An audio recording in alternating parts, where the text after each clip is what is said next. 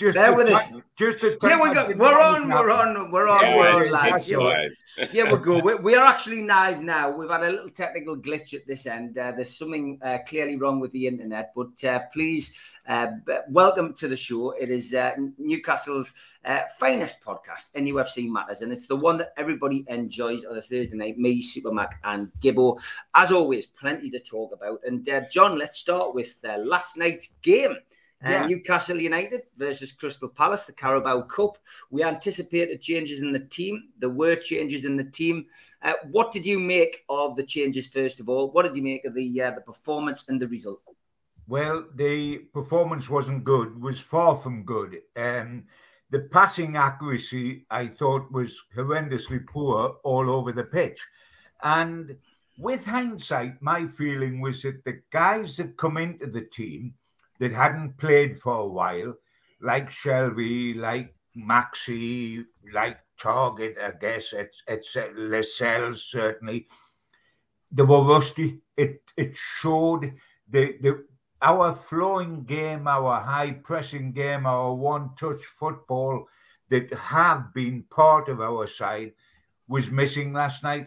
And for me, it just emphasised something that I felt we already knew, which is that the team is fine. When it's the first 11, everybody fit, the team is fine. The squad isn't. The squad is still a work in progress. And I think that's understandable. We've only been going for a year, guys, in the current situation. And I noticed Arsenal lost at home last night to Brighton, and Arteta come out afterwards and said, our squad's not deep enough. We must do something in January. Now, this is the team that's top of the league. And this is, they've been going longer than us and building their squad and their team together than us. And they say it's not right. As Malcolm, who was sitting with me last night, said, the only team in the Premier League where you don't see the joins is Manchester City. Whatever team they put out, they play the same and they play fluently. Our squad isn't deep enough for that. And I think last night showed that, because for example, last night, you take Wilson and Almirón out of that side, and where the goal's going to come from. Mm, and that showed last night. For me, Malcolm, that showed last night. Without those two in, you're looking. And it's not just the goals they contribute, but it's what Wilson makes by his running, by him pulling, dragging defenders round, Almirón coming in on the end of it, having linked with Trippier. That link wasn't there last night because neither started. So it showed. But as far as I'm concerned, Newcastle revert to the tried and the trusted against Chelsea on Saturday, and normal service can be resumed. Last night was a one-off. Luckily, we got through thanks to Nick Pope. And by Jove, we needed to get through because a lot of good sides have gone out. A lot of Premier League sides have gone out, which opens up the competition. Now, if we can get through tonight without drawing Manchester City, and please God, you wouldn't do that to us Geordies, would you? If we don't draw Manchester City, then, you know, we can go an awful long way in this and maybe even win it, because no doubt, the closer we get, the stronger the sides we will put out. Malcolm, and of course, we'll have Isaac back and maybe some January signings.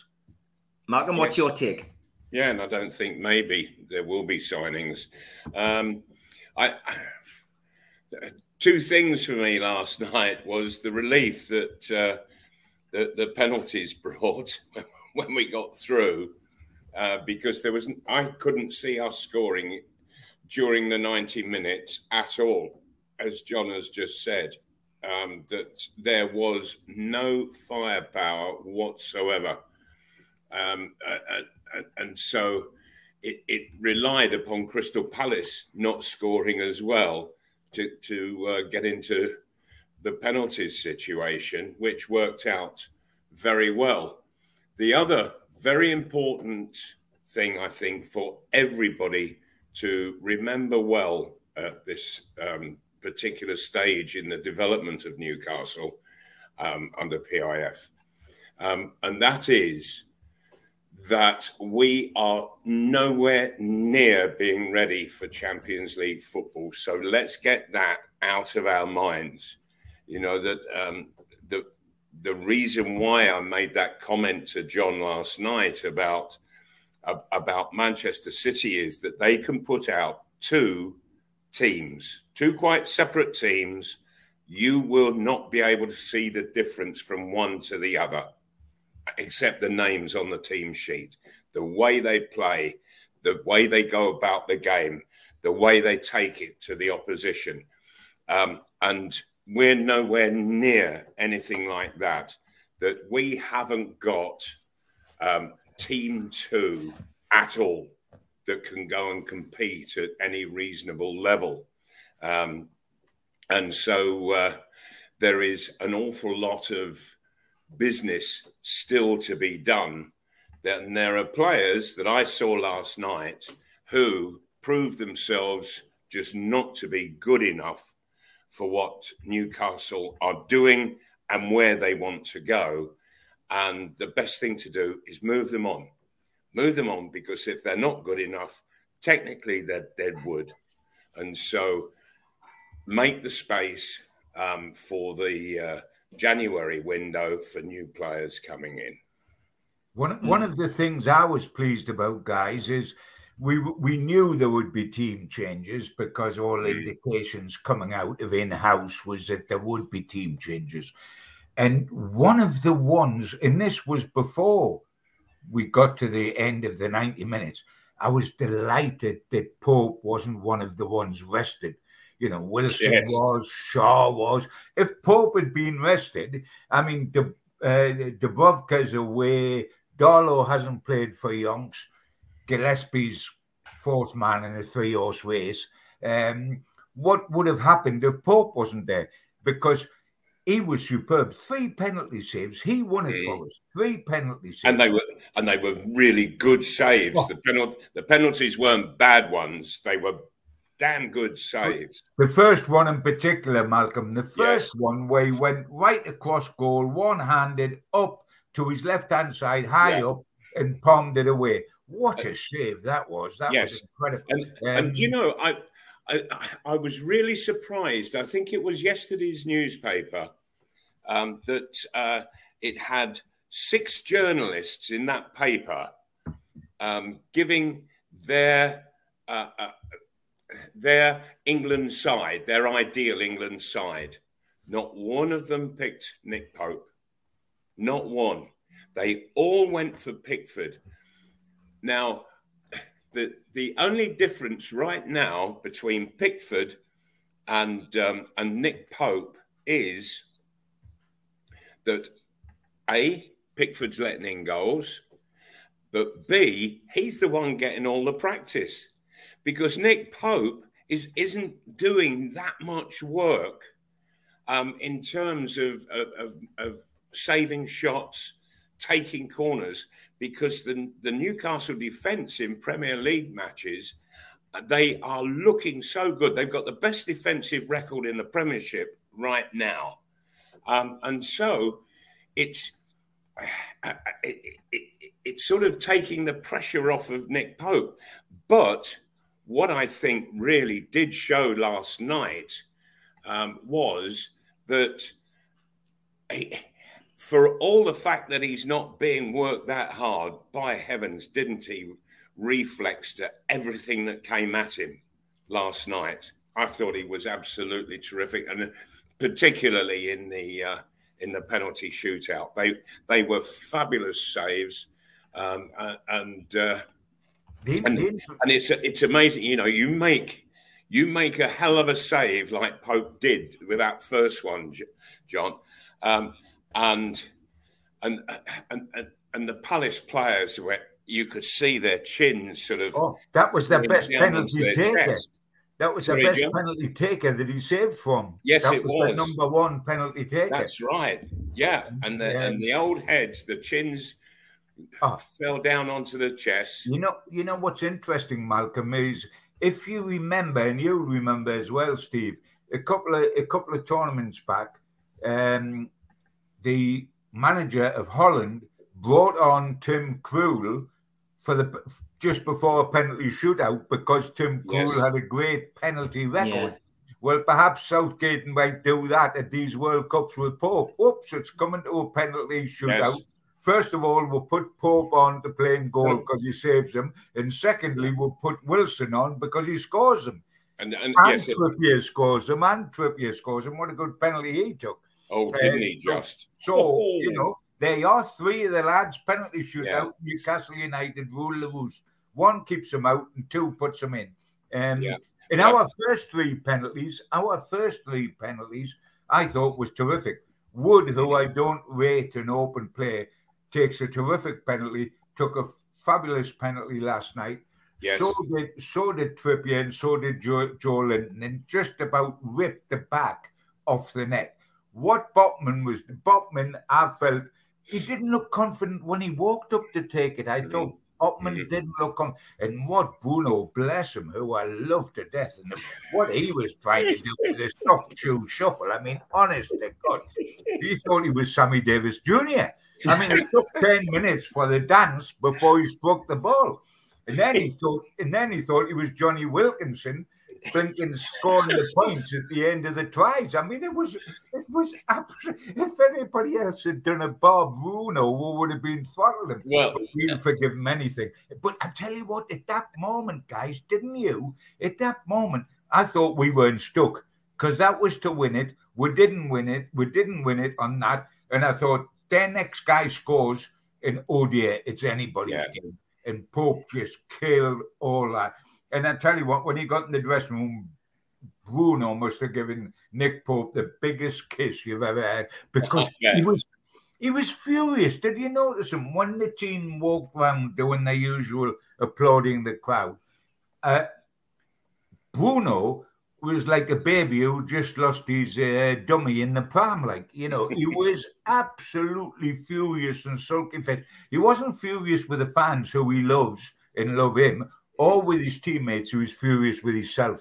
And he was first off the pitch down there. I thought he's going to go in there and he's going to throw his head at the toilet door about 20 times, like, you know, because of what happened. Luckily, it didn't cost us, and that was good for him.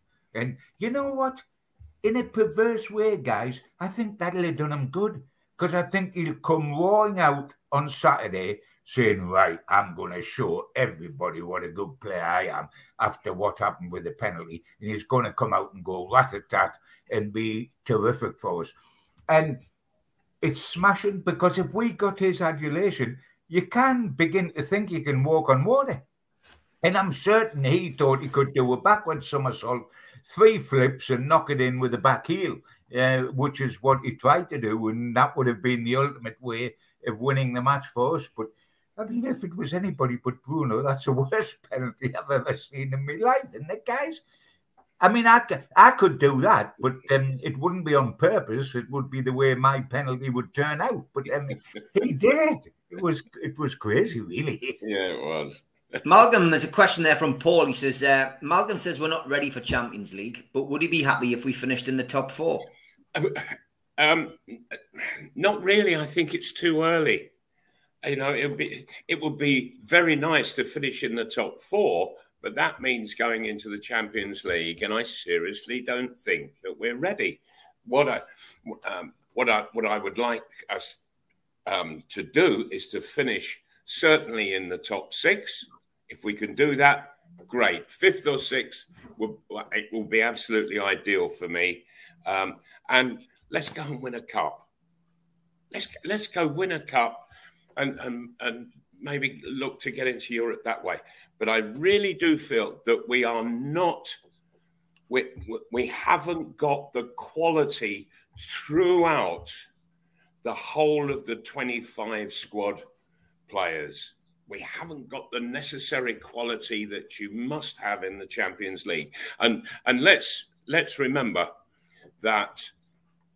Let's just take Wilson, for example. Wilson can't cope with 2 games every week. And that's what Man City and Chelsea and Liverpool, that's what they've been playing. And Spurs as well. Almost from the beginning of the season, They've been playing 2 games a week. Newcastle, dear me, the only time they played 2 games in a week is when they played the competition of last night. And so we're nowhere near ready for the Champions League. But there are other forms of competition in European football. Yeah, let's go for that by all means. But I think last night proved that there is a lot of dead wood, and I don't wish to be unkind to players, but they are not good enough for where this club intends to go, where the board and PIF, where they really want to take the club. And I think earlier, John, you made the mention of about the back four last night. The back four, they weren't pushing up at all. Shelvey was dropping off, and that's a bit of fear in people. It's a bit of fear that they're not confident to have a 1-against-1 with an opposing forward. It's that they're lacking a bit of pace, and therefore it's easier to drop off than to push up. What we've actually got going at the club at the moment in the first team is that we push right up to the halfway line and we make it tight and difficult for an opposing side to get their passing going. The more you drop off, the greater the space there is when the opposition have the ball for them to just pass it about in. Last night, Crystal Palace had so much space at times. It was crazy. Push up. Have to push up. But if you haven't got confidence to do that, then you can't be at the club. The interesting thing for me is a lot of fans have been saying to me everywhere goes, they must say to you two guys and to all of us, Gibbo, if you had the choice, would you, at the end of the season, would you take the Champions League or winning a trophy? The trophy being obviously the League Cup or the FA Cup. And I said, my standard reply is, Shaiben's getting out. And I've waited for so long for this. Why can't we qualify for Europe and win a trophy? This is the best season to do something like that because we haven't got the extra games. The teams that are at the top with us are playing in Europe. So they're playing all the games we play, the Premier League, the League Cup and the FA Cup when it comes round. They play all those plus Europe. We don't play plus Europe. So we have a free dance card, if you like. So let's fill our boots. Let's try to qualify for Europe and win a trophy. There's no reason why not. You're allowed to. You're absolutely allowed to. Now, I take the total point Malcolm has said about the squad not being good enough for the Champions League because last night it wasn't good enough to beat Crystal Palace in 90 minutes, as it wasn't when in the league at the beginning of September when we were without Bruno and Wilson and Maxi, who was playing well at the time and a regular. So, yes, I understand all that. But you know what? Were Leicester considered ready before the season they won the Premier League? Did everybody say they've got a good squad, they'll win the Premier League? No, they didn't. They got lucky. They didn't have injuries in the main. They fielded their first team most of the time. Well, maybe that'll happen to us. We will also, if we did qualify for the Champions League this year, we would also have the whole summer transfer window to do something about it. And I believe these people, if they had a summer transfer window which was taking them into the Champions League, in that they had a one that wasn't open just for a month like January, but all summer, would really do something about it because of what comes at the end of it, the money that the Champions League would bring, etc., etc. If you're not in it, you can't win it.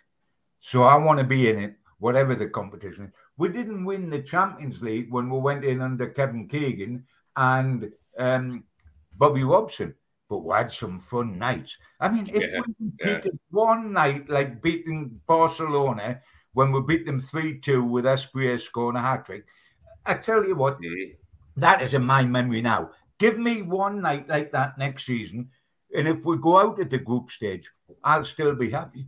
Because what we won't do if we go into the Champions League is what Glasgow Rangers have done, where they've lost every single game. They lost every single game at the group stage. They've just completed now. They've lost every single game. We wouldn't do that, man. So we wouldn't be humiliated, but we wouldn't expect to win it.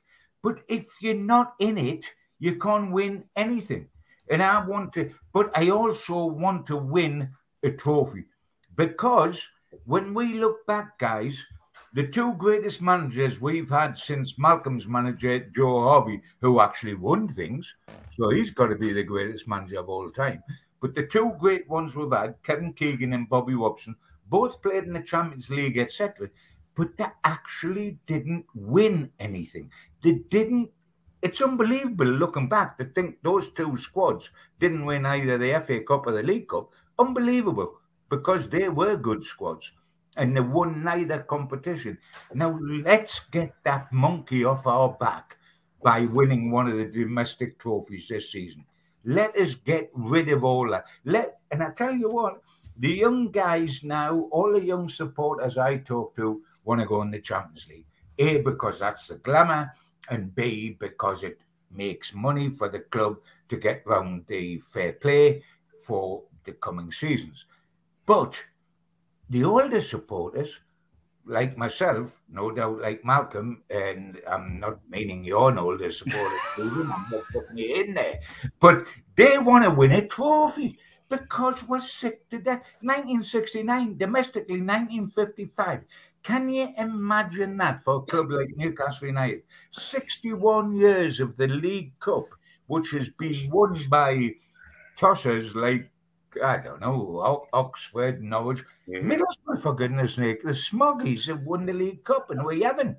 How dare they? I mean, it's, for goodness sake, we've got to right that wrong. Let us win a trophy this year. And the younger supporters who might say, well, the League Cup, what's the League Cup? You get to Wembley, kid. You have tickets. You go down for your weekend and you come back with a pot and have them go around town in an open trip coach with the pot. Yeah, boy, this place. Maybe Amanda and Jamie think they know this place. Maybe Eddie Howe thinks he knows this place. Maybe Bruno and Trippier think they know this place. No, they don't, until they bring a silver pot back. Malcolm knows what it's like to get there and not bring a silver pot back. In the team were lauded to the heavens as they were in 74. Do you know, John, when we came back on the Sunday after the FA Cup final against Liverpool, there were twice as many people out on the streets of Newcastle welcoming us back to what there were in Liverpool, welcoming the winners back. Oh, absolutely. We are the masters of supporting failure. So when we start supporting success, and we're going to with the present regime, believe you me, we're going to. I've cancelled dying. That's out the window. I'm waiting because we're going to win lots and lots and lots of things. And I'm going to be there, baby, in the front row. Yeah. I knew this day would come. I honestly did. I didn't when Ashley was here, by the way, know this day was coming, because I was perfectly balanced because I was getting weighed down on both shoulders with trepidation. But, yeah, let's win something. But let's be greedy. We've got a right to be greedy because we've won out for an eternity. Let's be greedy. I'm going for Europe. I'm going for the Champions League and the domestic trophy this season. Why not? By the way, if we don't quite make either, I'll be forgiven because the strides we've made going forward have been ginormous. But you know what? I'm allowed to dream. And you know why I'm allowed to dream? Because Mike Ashley's not here anymore to tell me I can't. Did he give you nightmares, John? He used to tell me I can't. He's not here anymore saying that. So I'm going to dream, baby. Gibbo for Prime Minister, says Ian Toon Trader. And Doug Hall says we should do an NUFC Matter T-shirt with Gibbo on the front saying, can I have a T-shirt saying I've cancelled dying? Which is very good. You see, Gibbo's got his own catchphrases every week. Kevin Smith is asking the question on everyone's lips, Malcolm, because obviously those who've tuned in recent weeks know that you popped up to the club to speak to a couple of the strikers. So question for Supermac from Kevin Smith. What did he say to our forwards when he went to the club? Oh, this was the Friday before the Aston Villa game. No, before the Southampton. When was it? No, before the Aston Villa game, wasn't it? Yeah, before the Aston Villa game. Yeah. Yes. Well, when I was talking, I to put it in a nutshell, what I was saying was never be afraid to miss. Too many players. They'll have a bad miss and then they sort of don't get in the box again. Yeah, they don't want the humiliation of another miss. And that's completely the wrong attitude to have, that you cannot score goals without missing them. One goes with the other. It's hand in hand. And so if you're going to score goals, you have to miss. And so, far, far better that you're missing than not getting on the end of chances at all. Because at least when you're getting on the end of chances, you will stick it in the net at some point. But if you're holding back, and too many players will do this after missing a couple, then they're not getting in there to miss. And if you don't miss, you won't score. Good advice from one of the best, Gibbo. Yeah, there's absolutely no question about that. Absolutely no question about that. Of course, there's people they defy that logic, which was Miggy till this season, who consistently missed and never scored. And others have been exactly the same that Newcastle have had. Right, but sorry, John, I was just going to say that with Miggy, there's one very simple explanation why things have turned around for him, and well done to him. And I don't know whether it was the return of Wilson at centre forward, and he was the body in the box, whereas when he was out of the side, the box would be empty at times. But Almirón, he would run so often straight at the corner flag. As soon as Wilson was back in the side, Almirón, instead of going to the corner flag, all of a sudden he was turning and he was heading for the penalty area and looking to come along the edge of the box. And Wilson was making his movement.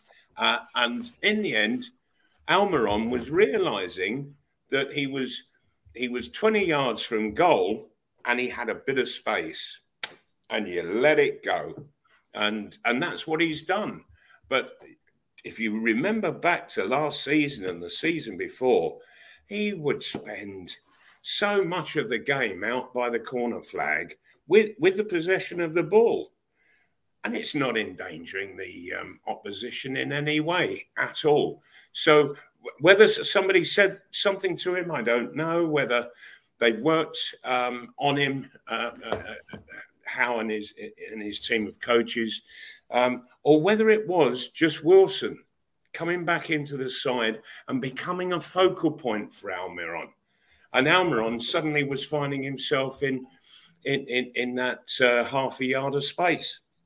I certainly, but by heavens, he's really got the taste for it now, hasn't he? He has, and you've got about what Malcolm says, because Malcolm is the ultimate centre forward player, and Wilson is as good as that when his body allows him to be as good as that. But the thing that interests me with Almirón, because he did have Wilson before this season, and he did have Wilson before Howe. But Eddie Howe has changed him, in my humble opinion, as well. because sure. when he played under Steve Bruce, he didn't know what to do. He didn't know. In fact, if you notice, Mal, if you had a hot shot, you know, if where the player plays, in the Steve Bruce days for Almirón, he played as much from the halfway line back to his own goal, in his own half, in other words, as he did. And when he picked up the ball, and he was encouraged to do this, he picked up the ball level with his own 18-yard line and start running forward, because Bruce just wanted him to carry the ball forward on our behalf to give us a breather. Now he picks up the ball from the halfway line to their penalty area. He picks up the ball in the other part of the pitch from where he was picking it up under Steve Bruce. And his agent let slip the situation where his agent said that Miggy didn't know where he was under the previous manager, but now he's full of confidence, he knows exactly what he's got to do, and his head's clear. That, and I think he's now, it doesn't mean he never goes anywhere else, but he's now in the main playing from the halfway line to the edge of their box, where he was playing from the edge of our box to the halfway line. Yes, yeah, good point. And that's down to Howe. And yes, and while I give a lot of tribute to Howe for what he's done with Almirón, for what he's done with Joelinton, for what he's done with Shaw, and it's been fabulous. You've also, and by the way, isn't confidence such a huge thing in football? And the main thing he's given them, you know, is confidence. He's also told them he believes in their ability, etc., etc. But let's give credit to the players as well, because they've taken it board. I mean, Shaw has said, I mean, he used to play in blinkers. He didn't know what was happening, what should happen. He, oh dear, just concentrate. Just all of a sudden, the blinkers off and he can see the world. In his confidence, he's grown a foot because he's got his head up. He's grown a foot in height because he's got his head up and he's looking around him and he's confident. And so many players are confident now, where they weren't before. Why? Because Newcastle, in the main, played around their own penalty area and certainly their own half. Now we're playing another bloke's half. We used to defend along our 18-yard line. Now we're defending along their 18-yard line, high pressing. And the difference for me, Mal, in that is enormous. Yeah. And it's shown, isn't it? It's shown in results and in individual performances. It's shown absolutely. And also, John, in playing that way, the players, they're putting the pressure all the time on the opposition. And so Newcastle's confidence in each player is just building and building and building. And the confidence is just crashing in the opposition. And you can see it happening as Newcastle keep getting forward around and inside the opposing penalty area. You can see the heads of the opposition starting to drop, and so it's a whole new attitude that's within the players. They got a confidence in themselves that they just weren't showing before. Fantastic! It's great. And I've been looking at the comments going through, but what we need to do is over the next couple of windows is get more players in who they as well will reach that really high confidence level. Confidence is so important. You watch Manchester City play. And the confidence in each one of the players, they just have an absolute confidence in themselves as an individual and in their team as a perfect product all around them. Malcolm, you're absolutely right. And the confidence is shown outside of Newcastle United. When you look at the difference in players' abilities, and you say, how did that happen? It's the same player. If you look at Jesse Lingard when he was at West Ham and he was scoring every week like Miggy is now, he looked some player and you said he's a shoe-in for the World Cup and all. He's he's signed for Nottingham Forest, and forget that he scored last night. Outside of that, he signs for Nottingham Forest, who are bottom of the league. He's been dropped 3 times from the team. Yes. It's bottom of the league, yeah, because he's been playing like a shell of himself. If you look at Rashford at Manchester United, who went through a period where he lost all where I'm at and what it's about and what it and looked a no-no player, and there's been a change of manager and the new manager has faith in him. Let's forget how good the new manager is elsewhere, but he's got faith in him. And all of a sudden, he looks like a player again, and he's back in the England squad and going to the World Cup. I mean, the difference that confidence can make to a player. Lingard's gone up and down like a fiddler's elbow, and so is Rashford. Yes. Yeah. Yeah. Coming out with them all tonight, John. You've got all and John, I'll mention one other, because I've been looking at the comments that people are making, and Maguire at Man United was mentioned. I can't believe that he's got into the England side. Me neither. His confidence is completely shot to pieces. Shattered. He looks a shadow of his original self. You can't believe he was, what, an £80 million centre-half, yes, or something when the ball. Yeah, yeah. And he's completely gone to pieces. And if Southgate can't see that, he played in the same position, for heaven's sake. If Southgate can't see that you can't, all in a short space of time, suddenly give a real confidence boost to a player to suddenly turn him back into the good player that he was a few years back, and I'm really disappointed in Southgate with regards to that choice. Yeah, I am too. The only thing that I'm pleased about with Southgate is that it's dawned on him that Wilson is a top-rate centre forward, and also that if you take away, and it's considerable baggage about his fitness, that on ability and on current form, you've got to take him to the World Cup. Tammy Abraham, his on current form is dried up. He's not scoring goals. This fella's on fire. He is scoring goals. Yeah. And he's taken them. And he's also taken a guy who is, we three are a great fan of, which is James Maddison, who's never got a sniff, but he's in the World Cup squad. Now, two things from Gibbo's point of view there. Didn't we tell you, Southgate, a little while back, what a good player this guy was, and his assists and his goals? And B, I'm sick to death of you for picking him, because it's going to make it harder for us to sign him now, because all of a sudden other clubs are going to be sitting there and their lugs are going to be going up on the radar and say, oh, this is a World Cup player now. Let's try to sign him in January or in next summer. So it's going to be twice as hard for us to sign him, but he is a quality player. Yeah, yeah. Wilson, couldn't agree more. And Wilson should be there, because he's a better player than Abraham and he's a better player than Tony. I'm talking about today. They might end up better players than him in 6 years' time. But at the moment, Abraham isn't scoring any goals at all. Tony is a great penalty taker, but outside of that, he's still learning the game. I think he'll become a better and a better player. His days are in the future. Wilson's days now.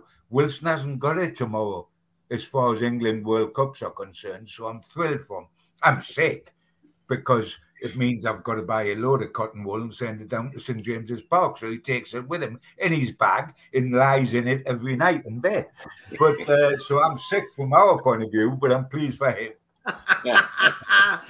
People in the chat often say on a Thursday, poor Steve, it's his own show, he can't get the word in edgeways. I enjoy just sitting listening to Malcolm and Gibbo. Honestly, it's great. We're good mates, but honestly, these guys speak a lot of sense. It's that's why it's a popular show on a Thursday night. Lots of comments coming in, lots of questions. I do like to try and to change change tact every now and then. And a couple of the points have already been addressed. Sean did say, lads, what's your thoughts on Diaby not making the World Cup? Good news for January. Surely his price will remain low now instead of the World Cup inflated prices. Yeah, there's a few players haven't gone to the World Cup. We obviously look at our own team, don't we, John? Joelinton Not picked for Brazil. Yeah. Clearly not good enough, but he wasn't the only one. You know, there's a couple of big names. Firmino not picked, and one or two others. I tell you what, we say clearly not good enough, Steve, and that is obviously the official decision. Clearly not good enough. But I'll tell you something, pal. There's somebody in that Brazilian squad that is going to World Cup that I wouldn't take ahead of Joelinton for 1 second, and that's Right Said Fred at Manchester United. Oh, yeah. I mean, he's in the Brazilian squad. I'll stick with Joelinton ahead of Fred. I'm not wanting to do a swap deal with Manchester United. No, not at all. No. And just to reiterate from something that I saw quite some weeks back, that Joelinton, for all Premiership midfield players, not just Newcastle's, but Joelinton has got the best record so far in the Premier League this season of interceptions and taking the ball off the opposition in midfield. And he does.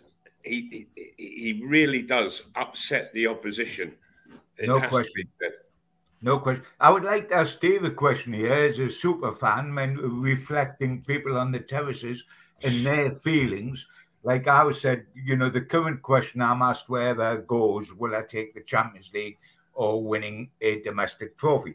Mm-hmm. My question for you, Steve, is as a fan looking at Newcastle United and the resurrection of them since Eddie Howe arrived, are you more amazed by what's happened to Joelinton or what's happened to Miguel Almirón? Joelinton still for me, because the guy was an absolute write-off. You just need to watch our podcasts on here for the last couple of years ago when, you know, me and you, John, sit in esteemed company with Malcolm, you know, for the goals that he scored. And we listen to what he says and, you know, Joelinton just, there was nothing there. It was an absolute waste of money, and we weren't the only people saying that. But ultimately, that has got to be the biggest turnaround.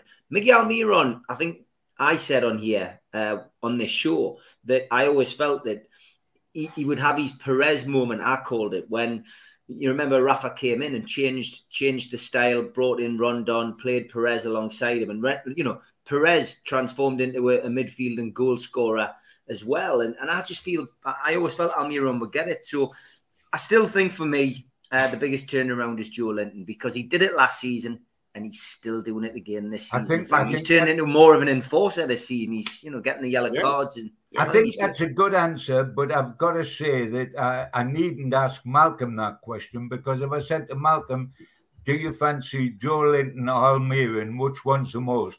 He would say neither. It's Chris Wood for me, he would say. Well, no. I do have something to tell you about this last night, because if you'd come to the Dog and Parrot last night, Malcolm MacDonald, you know, he walked straight into a question. John, you would have had this back page of the Chronicle back in the day, but he clearly backed Chris Wood last night. He was backing Chris Wood? Yeah. What, into the time? Or no, because of the goal he scored at the weekend. I said, after all the advice he'd given him, and he had to give him some praise for that goal he scored last weekend. You know, having been a huge critic of Chris Wood, when he gets something right and does it well, got to give him about the penalty. He's happy to do so. Two goals in two games. He's on a run, lads. What? We're counting penalties, are we? I am, as Chris Wood's official spokesman. Yeah. From penalty shootouts. Well, honestly, I mean, yes, I'm in total awe. I never thought Chris Wood was capable of doing anything like this, and I've got to say that. Having watched them for 90 minutes last night before what was a magnificent penalty, which I've already said, I have honestly seen more movement from my milk bottle on the step in the morning in a high wind than I saw from Chris Wood last night. He is not the greatest, bless him. He will give you 110% if that's possible. And I've never known how that's possible, by the way, guys. I know how you can give 100%. Yeah. I'm not certain how you can give 110. Anyway, he will give 100%. He is what's called an honest player, which is a phrase I hate because every player should be honest. But not quite of our class. And despite his goal at Southampton, which was well taken, but I mean, there wasn't a Southampton. Had he got PO? There's not a Southampton player that wanted to go anywhere near him when he were on, while he turned like the Titanic on the goal. And last night in the 90 minutes, if Callum Wilson had played, we would have won the 90 minutes. That's all I want to say. Okay, good stuff. We're going to have to look ahead to our final game of this part of the season. Seems a bit weird. Seems a bit weird, doesn't it, saying that? But as we've already alluded to in the show, Callum Wilson, Nick Pope and Kieran Trippier are in the squad with England and are going to the World Cup finals in Qatar. But before that, Newcastle United, of course, will find out their opponents in the last 16 draw tonight for the Carabao Cup. And those games will be staged before our next league game, which is, of course, Boxing Day. But Newcastle face Chelsea this coming weekend, and it's a 5:30 start. It's live on Sky Sports, and those words which you often hear on the show, it's completely sold out. We go into the game in search of a 5th consecutive Premier League victory, and we are looking to extend our unbeaten run in that competition to 10 games. At St James's Park, we haven't lost in 8 Premier League games, 7 of them during this season. We've won each of our last 3. Supermac will be at the Dog and Parrot pre-match only this week. Gibbo is filling in for him at 8:15. And John will be at Pumfreys with John Anderson or another. And that will be at 3 o'clock as well. John hopefully will be joining Gibbo down there at Pumfreys in the big market. A little bit too early for team news at the moment. But Robert Jones has been confirmed as the referee, and Andy Maidley will be on VAR. Don't forget the food bank will be in its usual place on Strawberry Place opposite Alan Shearer's Bar Shearer's. And it's a reminder as well, which is often pushed out on nufc.com, that Jamie Rubin continues. He's pledged to double all cash donations, which are made on home match days.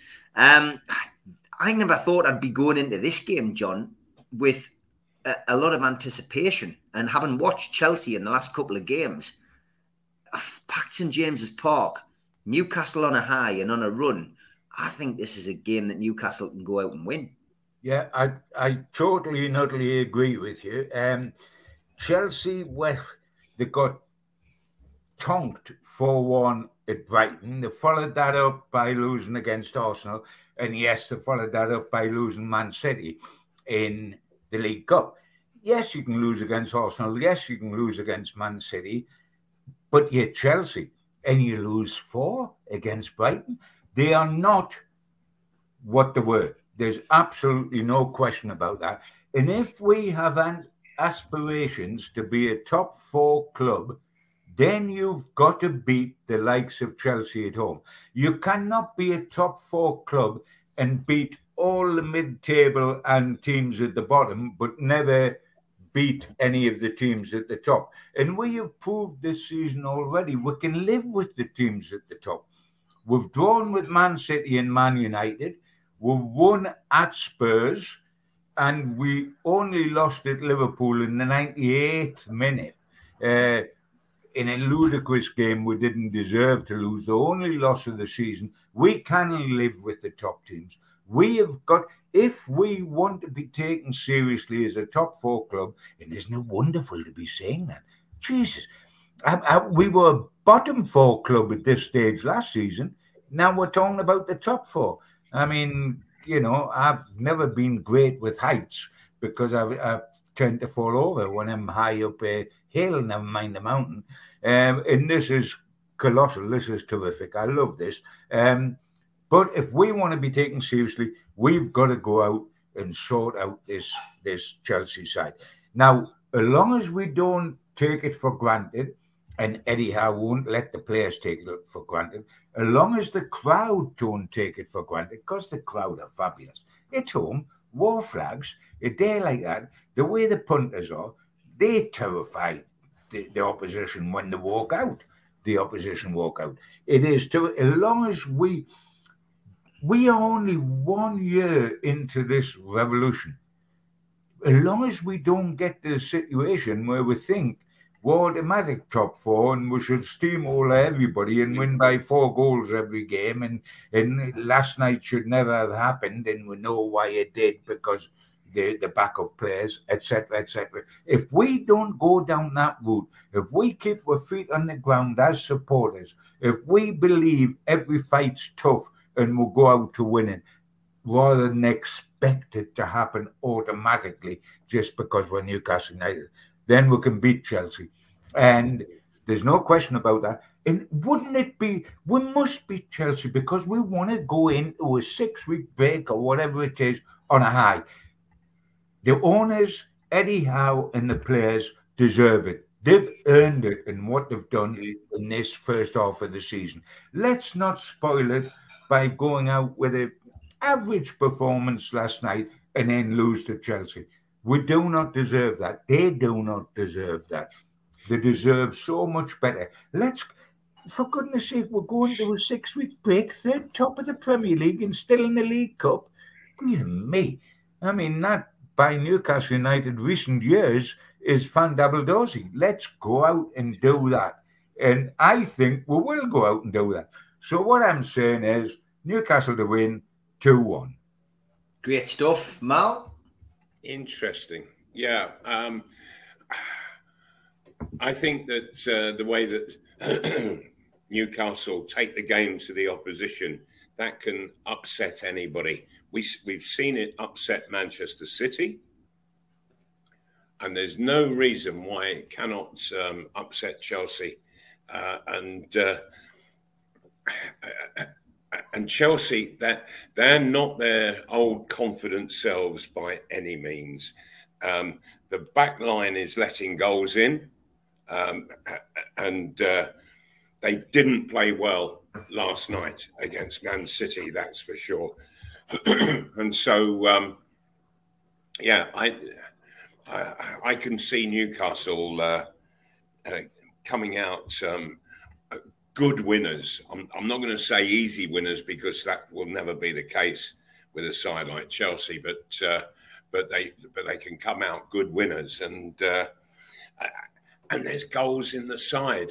You know, there's goals even when the side isn't playing all that well, and that makes such a difference, you know, when you're not playing too well, and your centre forward sticks a goal in the net. All of a sudden, you do start to play well. Then you're 1-0 up, and it changes everything.